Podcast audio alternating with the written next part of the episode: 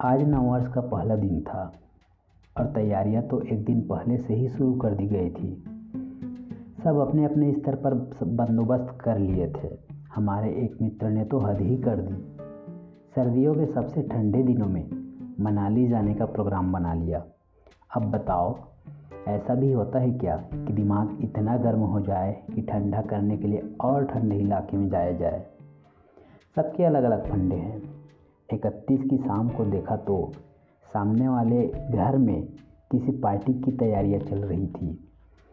किसी पड़ोसी ने बताया कि आज यहाँ जगराता है। ऐसा लग रहा था जैसे आज इनकी सारी इच्छाएँ पूरी हो जाएँगी। पर एक जनवरी को नए साल का उत्सव तो यीशु मसीह के जन्म दिवस के कारण मनाया जाता है। ऐसा लग रहा था मानो सब इसी दिन का इंतज़ार कर रहे थे, हर काम को शुरू करने के लिए। खैर, रात को जगराता आरंभ हुआ और धार्मिक संगीत के ऊँचे स्वर में जैसे तैसे खुद को नींद के सुपुर्द किया ही था। अचानक रात के बारह बजे जब मैं आराम से सो रहा था, उसी समय कानों में एक तेज ध्वनि आई। नींद के नशे से थोड़ा बाहर आया तो देखा कि दूर के एक रिश्तेदार का फ़ोन आया था।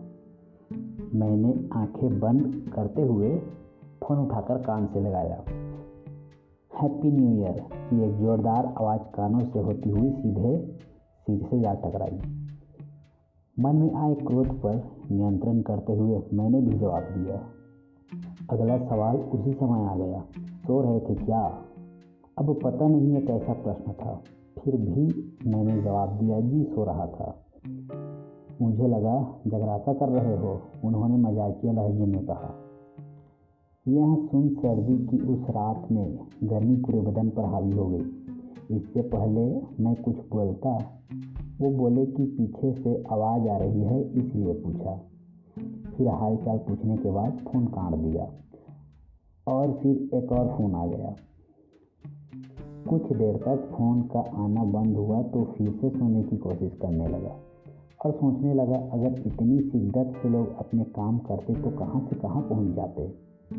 इन्हीं ख्यालों में कब सो गया पता ही नहीं चला। सुबह उठा तो टीवी में देखा नव वर्ष के आगमन का उत्सव दिखाया जा रहा था। मैंने देखा कि ढेर सारी आतिशबाजी की गई। पर कहीं भी वो लोग नहीं दिखे जो दिवाली या दशहरे के दिन वायु प्रदूषण की दुहाई देते हैं। शायद वो भी नव वर्ष के उत्सव में मशगूल थे। विद्यालय के अवकाश होने के कारण मैं एक मित्र से मिलने के लिए निकला। तो रास्ते में मिलने वाले हर इंसान ने हैप्पी न्यू ईयर को बम की तरह मेरी ओर उछाल दिया मैंने भी जवाबी कार्रवाई करते हुए, सेम टू यू का रटा रटाया सब बोल दिया। किसी तरह इन सब के बीच जब मित्र के घर पहुँचा तो पता चला कि नव वर्ष के आगमन पर वह किसी धार्मिक स्थल पर गया है। मुझे ऐसा लगा जैसे प्रभु आज ही दर्शन देने वाले हैं, वरना उसने तो गत वर्ष ऐसा कुछ भी नहीं किया था।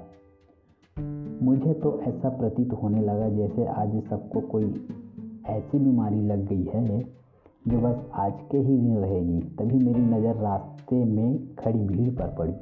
पास जाकर देखा तो एक भिखारी की मृतदेह पड़ी थी, जिसे देखने से ऐसा लग रहा था कि उसने सर्द रात में खुद को गर्म रखने की कोशिश में हार के अपनी आत्मा को शरीर से अलग कर हर तकलीफ़ से मुक्ति पाली हो।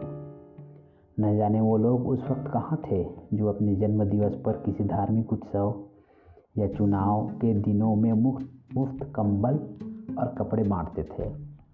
अगर उस गरीब भिखारी की सहायता पहले किसी ने की होती तो शायद ऐसा ना होता।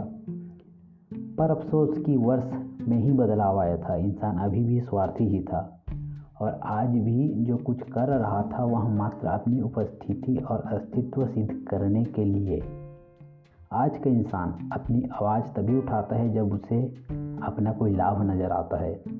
यदि हम यथार्थ में नए साल का उत्सव मनाना चाहते हैं तो हमें अपना हर दिन किसी की सहायता करने, सद्भावना बढ़ाने और देश की उन्नति के लिए समर्पित करना चाहिए। इसी तरह हम हर दिन नव वर्ष की अनुभूति कर पाएँगे।